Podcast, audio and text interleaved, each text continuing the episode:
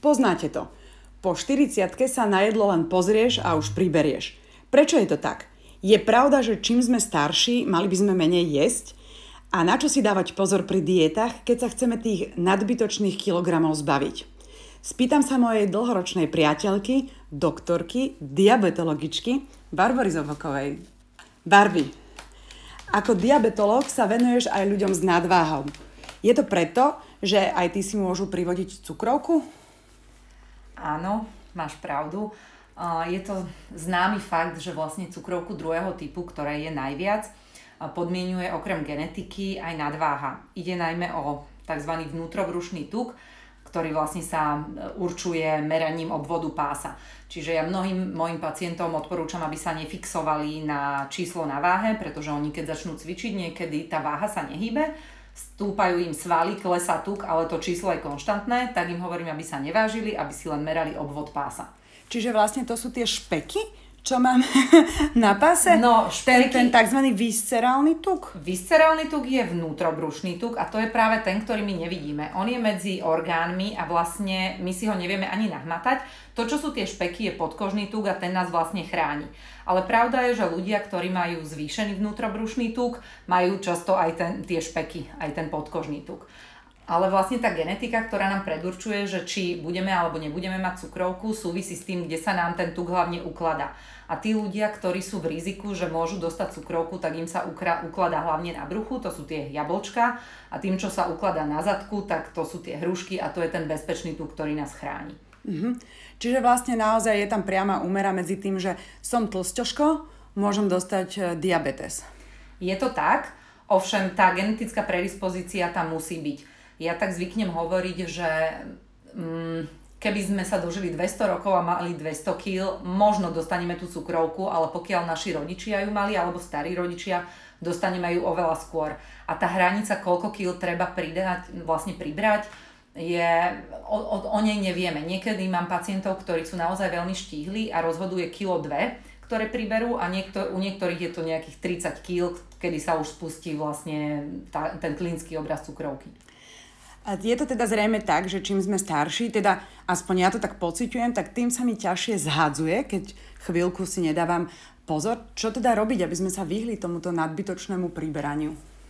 Um, súvisí to s tým, že vekom sa nám spomaluje bazálny metabolizmus. Bazálny metabolizmus je vlastne množstvo energie, ktorú potrebujeme na to, aby sme iba ležali. Na dýchanie, trávenie a tie základné mozgové činnosti, ak príliš veľa nerozmýšľame. A tým, že vekom, pokiaľ sa nehýbeme stále viac, čo nikto sa s vekom viac nehybe, hýbe sa rovnako alebo menej, nám ubúdajú svaly nejakých 6% ročne a preto sa tento bazálny metabolizmus spomaluje.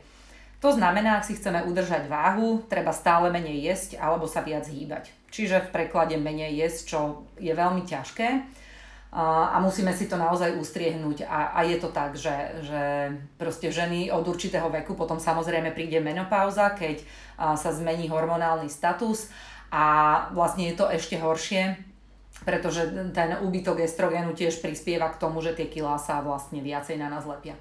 Uh-huh.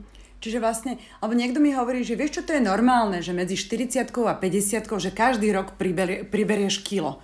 Je, je to normálne, treba sa nejak vzrušovať, lebo podľa mňa zase žiadna netuž, netúžime potom ako byť nejaká že tlstá tetka v 50 No, obávam sa, že normálne to je, ale netreba sa s tým uspokojiť. Ja si myslím, že treba si sledovať tú váhu, nie nejak obsesívne, ale pokiaľ ne, do nejakých vecí sa po nejakom období nezmestím, tak treba sa zamyslieť a niečo s tým spraviť, lebo naozaj nechceme mať za 20 rokov o 20 kg viac, ako keď tých pár kil sa nalepí nič sa nedieje, netreba proste byť také štihle ako naše céry, ale um, vieme, že vlastne čo je ten taký index telesnej hmotnosti, ktorý sa vypočítava z výšky a váhy, body mass index, a ľudia, ktorí ho majú medzi 22 a 23, čo je v strede tej normy, sa dožívajú najdlhšie. Čiže ja všetkým odporúčam, nemusia sa blížiť k 20 ale od tej 25 vyššie vlastne už už aj v, o, v tom rozpeti nadváhy, čo je od 25 do 30, už sa zvyšujú vlastne všetky ochorenia, či už kardio, e, srdcovo alebo aj rakovina. Mm-hmm. Veľa ľudí, ja napríklad už sa stávam pomaly akože odborníčkou na rôzne diety. Sú rôzne keto diety, A niektorí odporúčajú vôbec nie sacharidy, niektorí odporúčajú zase veľa bielkovín, niektorí sú na tej práškovej, práškovej strave. Čo ty na toto hovoríš? No, ja si myslím, že uh, nie som zástancom diet. Myslím si, že treba sa stravovať zdravo. Ideálne, keby toto človek si doniesol z tej rodiny a školy, čo často nie je, často to tak nie je. Um, zdravý človek, ale aj taký, ktorý sa snaží zhodiť, by mal mať až 50% energie zo sacharidov. Sacharidy, teda cukry, by mali byť uh, tie celozrné. Pretože keď ich máme tie rýchle cukry, to, to sú, sú všetky, sladkosti? Všetky, presne tak, všetky tie sladké veci, tie veľmi rýchlo nám zvýšia hladinu cukru v krvi, to nám stimuluje pankreas, ktorý vylúči inzulín, ten nám rýchlo ten cukor zrazí a my sme potom znova hladní. Čiže po tých veciach, ktoré sú škrobovité, čiže ja neviem, celozrný chlieb, celozrné cestoviny, strukoviny, tam je dosť cukru, lenže je v tej komplexnejšej forme, ktorá sa pomaly štiepi a vlastne nám nevy, nespôsobí taký náhly náraz cukru a tým pádom nie sme hladní, de facto zjeme menej a sme dlhšie síty. A plus, keď je tam samozrejme vláknina, ktorá v týchto potravinách býva, tá nás tiež zasíti a spôsobí, že sme neskôr hladní a menej zjeme. Veľmi moderné teraz je vegetariánstvo, respektíve v posledných rokoch priam vegánstvo. Keď sme sa o tomto zhovárali, tak uh, ty si mi povedala, že ale pozor, príliš veľa, napríklad to vegánstvo nemusí byť dobré aj preto, že ti chýba B12. Ako je to teda s týmto, že nie, nejedením mesa, respektíve u niektorých teda nejedením všetkých produktov, ktoré pochádzajú uh, akože mlie, z živočišného pôvodu, tak vegánstvo? Ja si myslím, že vegetariánstvo je veľmi dobrá cesta. Slováci to preháňajú s mesom a živočišnými výrobkami. A v podstate by nám stačilo jesť meso dvakrát do týždňa, nie 20 krát do týždňa, ako to mnohí robia.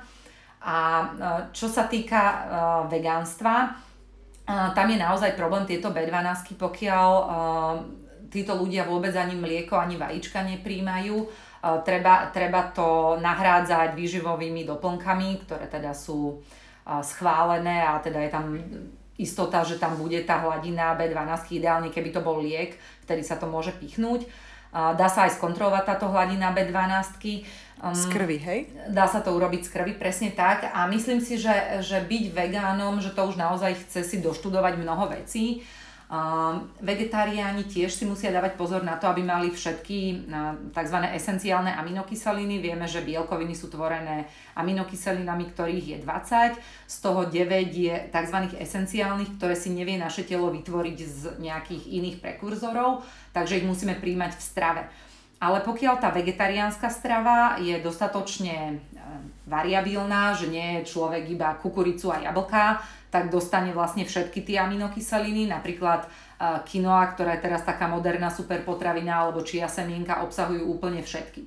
Čiže keď je človek, že si dá tofu, ktorý je tiež veľmi dobrý zdroj bielkovín a esenciálnych aminokyselín, strukoviny, povedzme veci, ktoré sú na báze špaldy, nemusí sa obávať, že nie je plnohodnotné bielkoviny, to áno, ale už u tých vegánov, ktoré nemajú tie mliečne výrobky, tak tam tiež treba dávať pozor a doštudovať si, že či vlastne príjmajú všetky tie esenciálne aminokyseliny. A ešte sa vrátim k tej B12, eh, že vlastne tam dokonca sa môže stať, že dojde aj k irreverzibilným zmenám na nervoch pokiaľ je tento nedostatok dlhší, lebo myslím, že telo si vie robiť isté zásoby a vlastne tie sa môžu po dvoch rokoch vyčerpať a vtedy vlastne môžu nastať nejaké také rôzne zmeny na nervoch. Tak ja som sa vlastne dlhú dobu vážila každý deň. Teraz sa už, uh, asi týždeň som sa už neod... neodvážila. Potom mám už mám aj také, že sa neodvážim odvážiť. Neviem, že či teraz sa nevážim z presvedčenia, alebo sa neodvážim odvážiť. Lebo chudnúť treba tak akože nenápadne. A vlastne mám váhu spárovanú s mobilom a ukazuje mi to presne všetky hodnoty, aj tento viscerálny tuk, aj tento body mass index. A ty mi stále hovoríš, že však ale ty máš akože dobré hodnoty, áno, že áno. čo ty vyprávaš, ale ja by som chcela mať tie, tie hraničné hodnoty. Prečo teda nemám mať uh, tie hraničné hodnoty? Uh, hraničné hodnoty sú... Hraničné akože na spodnej nízko, hranice, na spodnej, mi hranici, pochopiteľne. No určitú hodnotu tuku treba mať. Ja som tiež bola, kedy však iste si ma pamätáš, bývala oveľa štíhlejšia, ale ja sa momentálne napríklad cítim lepšie a mám presne tie hodnoty toho BMI, sa mi to hýbe medzi 22 a 23.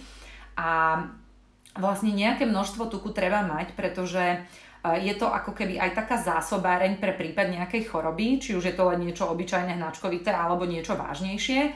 A plus e, vlastne tieto zásoby tuku potrebujeme aj e, kvôli produkcii hormónov, lebo určite ste sa stretli s tým, že dievčatá, ktoré teda bohužiaľ sa dostajú do nejakej anorektickej fázy, že stratia menzes, pretože proste už tie hormóny nefungujú tak, ako by mali. Čiže kvôli tomu, aby telo normálne fungovalo, tak ako vo všetkom proste, čo možno naše staré matere, že všetko s mierou, tak tak je to aj s tou váhou. Nemali by sme mať ani príliš veľa, ani príliš málo, mali by sme byť tak v strede. Takže zhodneme sa na tom, že na prvom mieste je zdravie. Čo teda jesť a čoho sa vyvarovať, keby sme to mali tak zhrnúť? No, uh, ideálne je jesť veci, ktoré nie sú uh, spracované. Čiže ovocie, zelenina, keď máme z dobrého zdroja, že tam nie je nejak prehnanie veľa chémie, to je ideálne. A pre mňa taká super potravina sú strukoviny, ktoré by ľudia mohli jesť aj každý deň. Niekto tvrdí, že má z toho plynatosť. Ono je to všetko o zvyku, treba to prevariť, tú vodu vyliať potom tento problém vlastne ustúpi. Orechy, semienka je veľmi dobrý zdroj mnohých esenciálnych látok, minerálov. Um, meso z môjho pohľadu stačí dvakrát do týždňa. A aké meso? No, tiež. ja, ja si kupujem iba biomeso, alebo mám od kamaráta divinu. Uh, môj syn, keď bol malý, on odmietal meso a ja som potom zistila, že on odmietal len vlastne to školské a také niedobré meso a keď, keď mal niečo, čo bolo bio alebo od tohto kamaráta, tak ho vždy zjedol. Dobre, ale e, meso akože ja neviem, kuracie alebo... No kuracie bio je problém na Slovensku, um, ale ja, ja si myslím, že keď si človek treba, že doma až toľko mesa nevarí a ide na akciu, tak najbezpečnejšie je hovedzie meso, aj keď vieme, že pre prírodu to nie je boh ale že sa to preháňa Uh, ide tam aj o tie, o tie dávky, ktorá by mala byť ako veľkosť dlane, čiže keď sa nejaký veľký chlap pozrie na svoju dlaň, ani tá nie je až taká strašne veľká, viac mesa by nemal zjesť na tú jednu dávku. Ale hovorí sa, že uh, um, turkey, bože, morčacie meso, že má veľmi dobré zloženie. V podstate si myslím, že treba sa vyhnúť vždycky nejakej jednostrannosti a že keď je tá rôznorodosť, že človek aj keby nemal z najlepšieho zdroja niečo, keď to bude diverzifikovať, tak bude mať menšie problémy. A čoho sa teda určite vyvarovať? Oh, ja, ja napríklad nemám problémy ani keď si niekto dá oškvárky alebo dvakrát ročne si dá na oslave husacinu. Ja si myslím, že toto nie je problém. Problém sú vysoko spracované potraviny. To znamená, že keď klobaska nie je domáca, ale je z nejakej výrobne, keď si pozrieme to zloženie a začne sa to tam hemžiť názvami, ktoré nevieme vysloviť a rôznymi éčkami, Tomu by som sa ja vyhla, niečo, čo má dlhú dobu spracovania. Ešte by som možno v rámci takej osvety sa vyjadrila k celozrnému chlebu, čo ľudia väčšinou nevedia kupovať. Tam naozaj treba otočiť ten obal a prečítať si, či tá prvá ingrediencia je celozrná múka, pretože väčšinou je to pšeničná múka, čo je proste biela múka a je to dofarbené niečím, niečo je tam prisypané. Čiže na toto si treba dávať pozor, čítať tie zloženia a samozrejme potravina, ktorá má 4 ingrediencie, bude určite zdravšia ako taká, čo má 40. Hm. Barborka Zoboková, doktorka, diabetologička. Ďakujem pekne. Ja ďakujem.